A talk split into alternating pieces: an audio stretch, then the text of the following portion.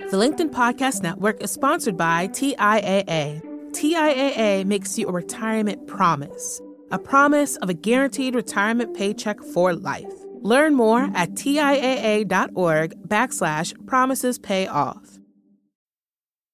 Today's show is brought to you by Work Life with Adam Grant, a podcast from TED.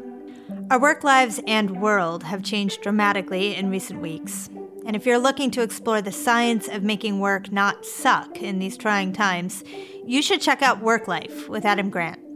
This season, you'll learn how to procrastinate less with Margaret Atwood and how small wins can help you fight burnout. New episodes come out on Tuesdays. I know I'll be listening. Listen to Work Life with Adam Grant wherever you get your podcasts. And now, from the editorial team at LinkedIn, I'm Jessi Hempel, and this is Hello Monday, our show about the changing nature of work and how that work is changing us. I'm trying to focus on my job this week, but I keep getting caught up in the bigger questions. What's going to happen today? This week? Are the people I love going to be okay? Am I? I'm seeking comfort and inspiration. Friends to know and ways to grow the reading rainbow. Yep, that's LeVar Burton. He's had a celebrated acting career, but of course, his voice brings me back to elementary school. Sitting in front of the TV with my younger sister and brother, eating Little Debbie snacks, and watching Reading Rainbow. LeVar was the show's host and executive producer. He spent 26 years teaching a lot of us to love reading. LeVar is on quarantine at home right now, like most people I know. He's trying to make sense of it all, and for him, a huge part of that journey is figuring out how he can show up for others. He's determined to keep sharing his storytelling gifts and his wisdom with the world, even when he can't leave his house. And it won't surprise you, but talking to him, it's like a warm hug. You'll hear what I mean. Here's LeVar. So let me start with a really basic question. How are you doing right now? I will be honest with you, Jessi. It's it's a moment by moment thing for me. There is yeah. there's so much uncertainty and anxiety. Um, I know that in this now moment, I am safe and my family is well, and we have everything that we could possibly need in this now moment. It could change, and I could be overcome as I have been occasionally over the past week or so with a, a, a deep sense of unease bordering on bread. Yeah. Because the future is just so nebulous right now. All of that to say, it's a moment by moment deal for me and my family. I mean, we all share the same, the same feeling, you know. I'm lucky enough to have um, both my daughter and my mother-in-law living with us now, and so I've got three generations of, of women from the same family. And wow. uh, you know, my job is, is to keep them laughing, and and uh, and and they keep me fed. So it's. Frankly, I think it would be easier to keep you fed than laugh laughing right now. you know, LeVar, just listening to you articulate that, it it's such a different experience in the world to live with such a sense of unknown. And of course, we never know what the future is. But in this moment, one of the hardest things is that we really don't know. And we don't know when we will know. Yeah. We don't know how we will know. And we just have to sit with that. I cannot imagine being the, the parent of, of, of, you know small children right now. I mean, I can and and I can imagine, and my heart goes out to everyone um, who is also having to deal with the anxiety of their children and explain to them. Yeah. When we ourselves have no idea how long this is, I mean, I can only imagine that kids are asking their parents, so how long do we have to stay cooped up in the house? And, and mom and dad don't have a, a real answer no. to give. It's it's got to be very frustrating. But let me spin it another way for you a second. Okay. So my son is 17 months old and I adore him, but I have a very busy career, which means that on a normal day I leave shortly after he wakes up in the morning and I come home right before bedtime and get the weekends with him. And I'm very happy with that. I love my career, I love that balance. Mm-hmm. But for the past two weeks, I've been with him 24 7.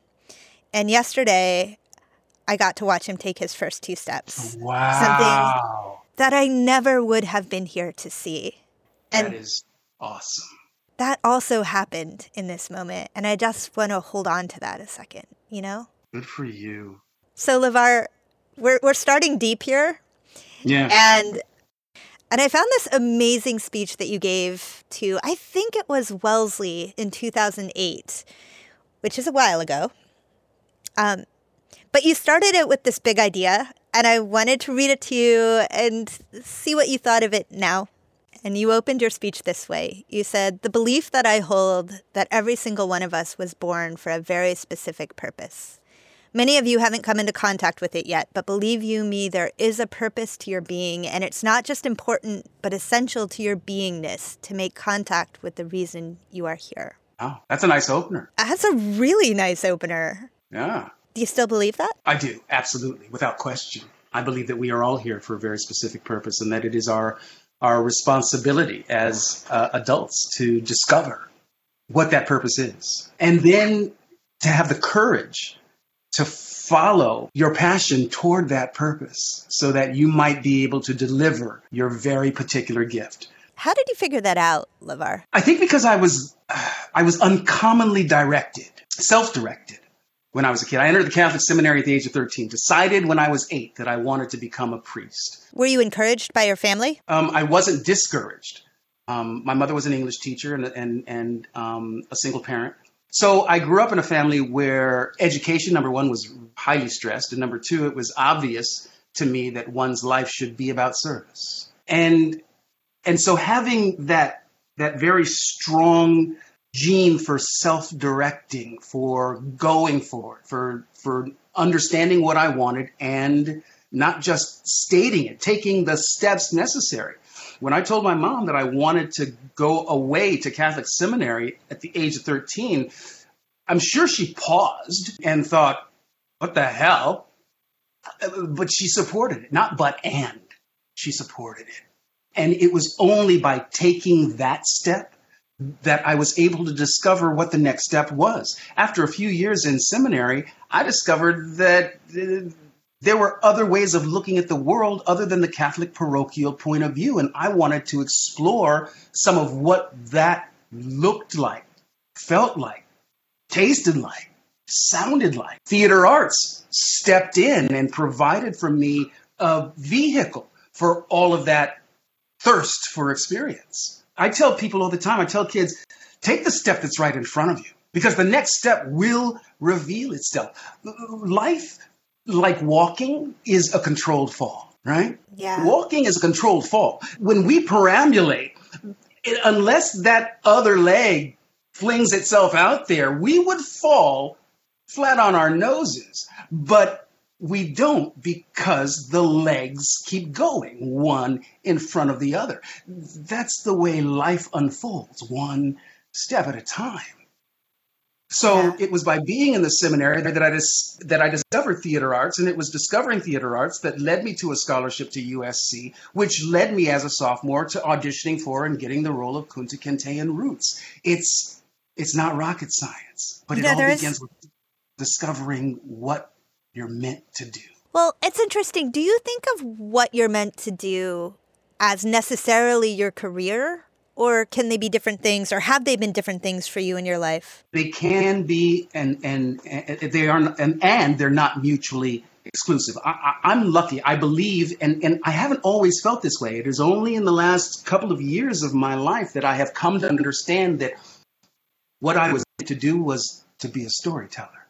And I understand now that through by acting, directing, producing, writing, public speaking, uh, podcasting. I have a podcast now where I read short stories in every episode. I'm a storyteller, right?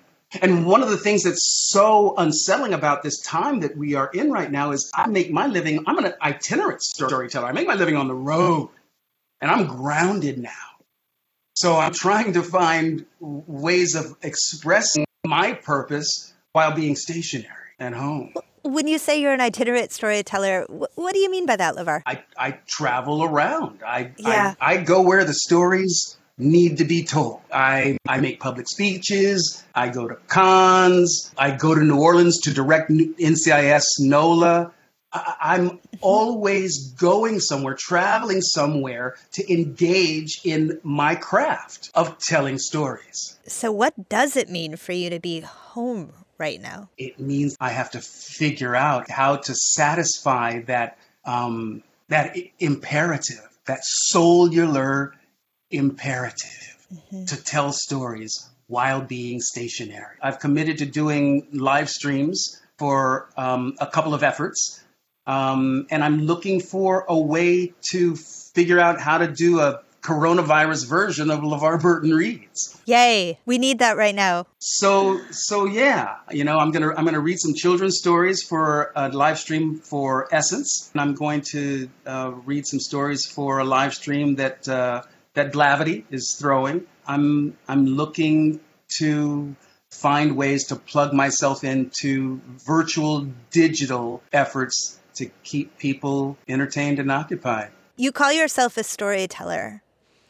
I think many people listening to the show would have begun by calling you an actor. How do you understand those two things as being related? Oh, they are. I mean, acting is storytelling, right? You are a part of a storytelling effort as an actor. I, I would have said that too uh, about myself at a previous time in my life, but I've come to understand that it's all it all springs from the same place for me. There really is no no, no separation from me as long as I'm able to do that thing I love.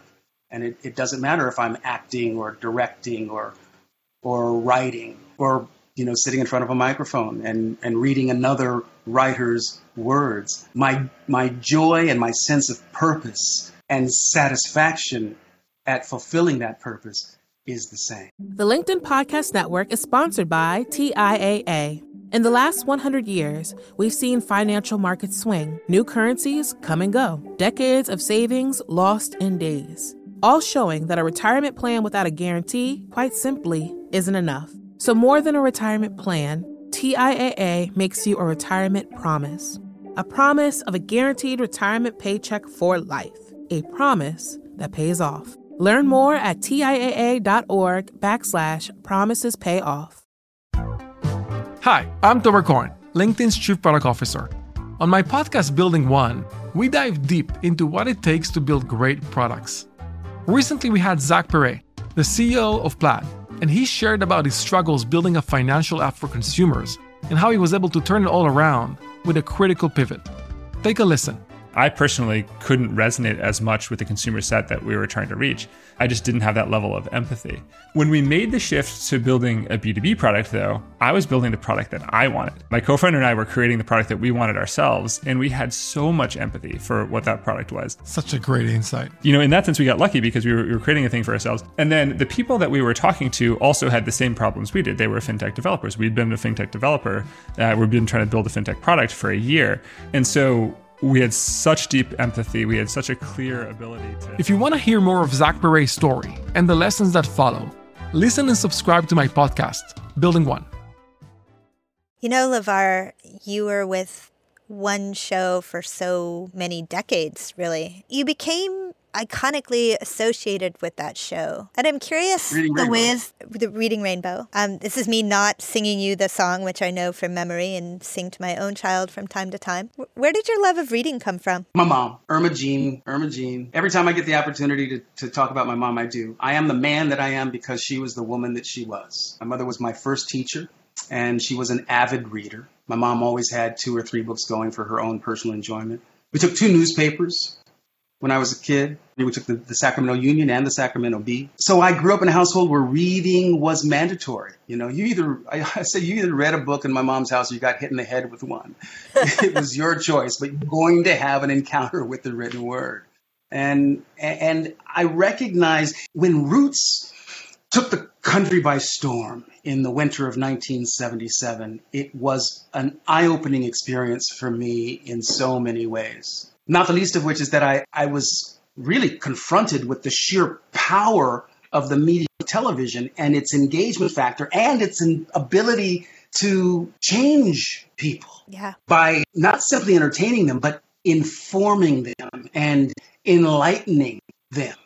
So a few years later, when the idea was brought to me that we could use this very powerful medium to approach kids who are learning how to read and dealing with that summer slide, that three month summer break interrupts their their journey and their reading and comprehension skills suffer, use that that medium of television to help them stay connected to literature and the written word. I thought this is brilliant. Yeah, I'm in. And yeah. 26 years later, it has become a treasured part of the childhood of a lot of people who are adults now who grew up on the show when they were kids. Did you think at the beginning you'd be with it for a quarter of a century? Nah, I had no idea. No. Actors don't go into a job thinking, yeah, well, this is going to last for 25 years or so. No. That came as a huge surprise. My whole career, though, Jessi, has come as a huge surprise to me. If you had given me the opportunity when I was 19 to design, dr- dream up, and then draw out my perfect break into show business and the kind of career that I wanted to have, I would not have have been this generous with myself. Hmm. Between Roots and Star Trek and, and reading Rainbow, I have been able to be a part of storytelling efforts that have had tremendous impact on culture not simply in America, but around the world. And yeah. for a storyteller, there is no no no better gift. So LeVar, go back to that young man breaking into this game. What would you have done differently? What advice might you give him? Mm. Well, I guess it is it is my love of, of, speculative fiction that prevents me from ever wanting to um, screw with the timeline. So I wouldn't do anything different. but I would like to to caution my younger self against um, a couple of things. I think I would encourage that young man to to not be so concerned with the outcome of things, to stay connected to the process. Because that's that's what's important. That's what gets you to where you want to go. It's it's it's not so much imagining, although visualization is an important tool in manifestation, I believe but the real work is in the process. The, the meat on the bones of success is about being in the process, adhering to the pro- trusting the process, I believe. And I would I, I would encourage him to really take that bit of advice to heart and to not be so hard on himself, to give himself a break. Oh gosh. Would that I could tell my 25 year old self to relax in that way. Why do we think right? we have to solve the world's problems and make everything turn out okay when we're in our early 20s? Um, I think it, it's it springs from um, you know a desire to live up to our potential and the expectations of our, our parents and society, right? Yeah. I mean, we we come out of adolescence with this energy and opinion that we know everything. Uh, and it is only until you know we get into our 30s that we understand. Oh shit, I, I was I was bluffing the whole time. You know, I was faking it. That bluster, that bravado, is based on a lack of confidence that we are trying to cover up. It is only through the school of hard knocks that you develop the information and, and, and discover the truth that you can and will weather the storms. So when in, when in your career did you figure that out? Was there any meaningful chapter that shaped that for you? Maybe day before yesterday. I think oh, I, gosh. I figured that out.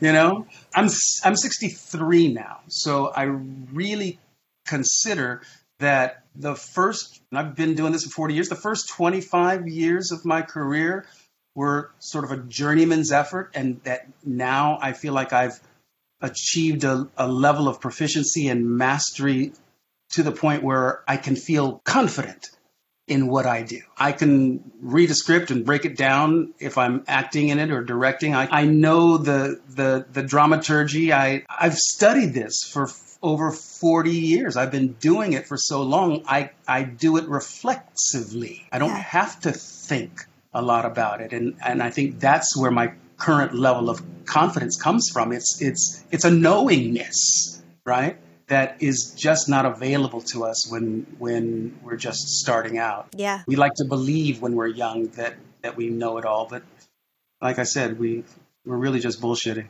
Yeah, I mean it is so true. It, it you know that that confidence, it makes me think about how in your profession a, a critical part of your profession is that other people watch your performance, take it in, and judge you for it constantly. And I'm curious what that experience has been like for you over the arc of your career. I think one of the reasons why I I became so attached to developing different skill sets um, was the discomfort that that that aspect of being a performer um, created for me. I was a lot more concerned when I was younger uh, about the opinion of others. And the opinion of others occupied a much larger space in, in my overall personal zeitgeist. The older I have become, the less I rely upon that for, for feedback that I feel like benefits me and my process. I still care about what other people think. It just I just don't care as much um, or in the same way um, because I have more confidence in my ability to execute at a level that more often than not results in an outcome of which I am proud. My opinion of how I do is, has taken on a, a, a greater weight in my life than the opinion of others. Wow. Gosh, LeVar, I hope that one day I can say that looking back on my own career. It's a solid thing to strive for. I wish that for everybody. Because we, we, we live in a society where we are constantly seeking the approval of others. And, and it's baked into the equation where performers are concerned. You know, you are you you depend upon the approval of others in order to be cast and to make a living, right? So reaching a place in in my life where again I I, I give more weight to knowing that I'm a professional. I sh- I show up. I I bring my A game. I say bring bring bring your A game, or you might as well stay at home, right? Yeah, totally. My standard is to bring it and and bring all of me to the moment and if I'm able to do that, if I look, do your best. More than your best, you cannot do. But if I'm doing my best, then that's all that's required.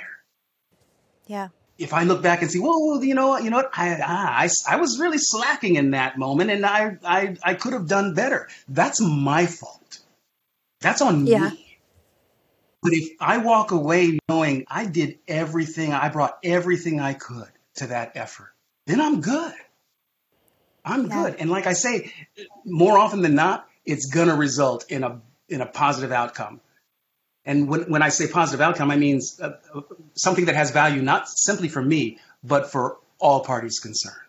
Which brings us back to now and where we are. And I don't want to end our conversation, LeVar, without asking you what would you wish for everyone listening right now? If you don't already know what your purpose in life is, I, I wish for you that you discover it.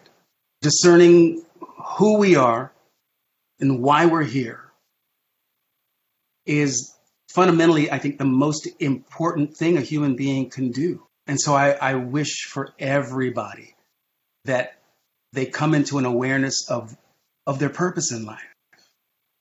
Whether that's being a, a parent or a paratrooper. It, it, it doesn't matter.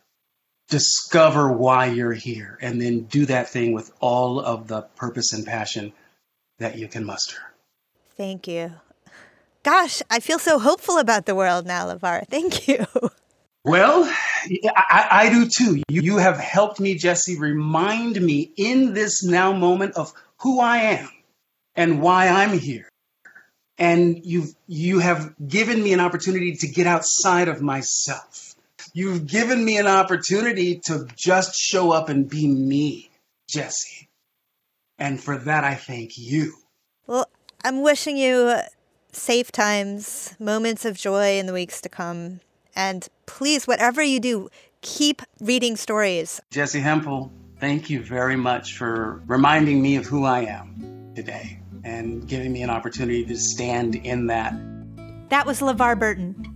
If you want to hear more from him, he's reading live on Twitter three times a week. Visit him at LeVar Burton. So, what are you reading this week? I'm not going to pretend that I have a lot of spare time for sitting back and reading books right now. With a kid and a job, I really don't. But books are offering me a certain escape. Uh, right now, I'm reading Glennon Doyle's Untamed because she's coming on the show next week. I want to know what you're reading. Give me some recommendations at hellomonday at linkedin.com. That's hellomonday at linkedin.com. Or post on LinkedIn under the hashtag HelloMonday. If you like our show, please rate us on Apple Podcasts. It takes two seconds, it helps new listeners find us. Hello Monday is a production of LinkedIn. The show is produced by Sarah Storm with help from Madison Schaefer. Joe DeGiorgi mixed our show. Florencia Iriondo is head of original audio and video. Dave Pond is our technical director. Maya Mangini, Victoria Taylor, Michaela Greer, and Juliette Farreau can't go anywhere, but they can do anything. Our music was composed just for us by the mysterious Breakmaster Cylinder. You also heard music from Poddington Bear. Dan Roth is the editor in chief of LinkedIn. I'm Jessi Hempel. Stay home if you can. See you next Monday, and thanks for listening. Butterfly in the sky. I can fly twice as I high. can go twice as high. Take a look, it's in a book, The Reading Rainbow. Ah. We need that right now. anyway. Friends to know and ways to grow. The Reading Rainbow.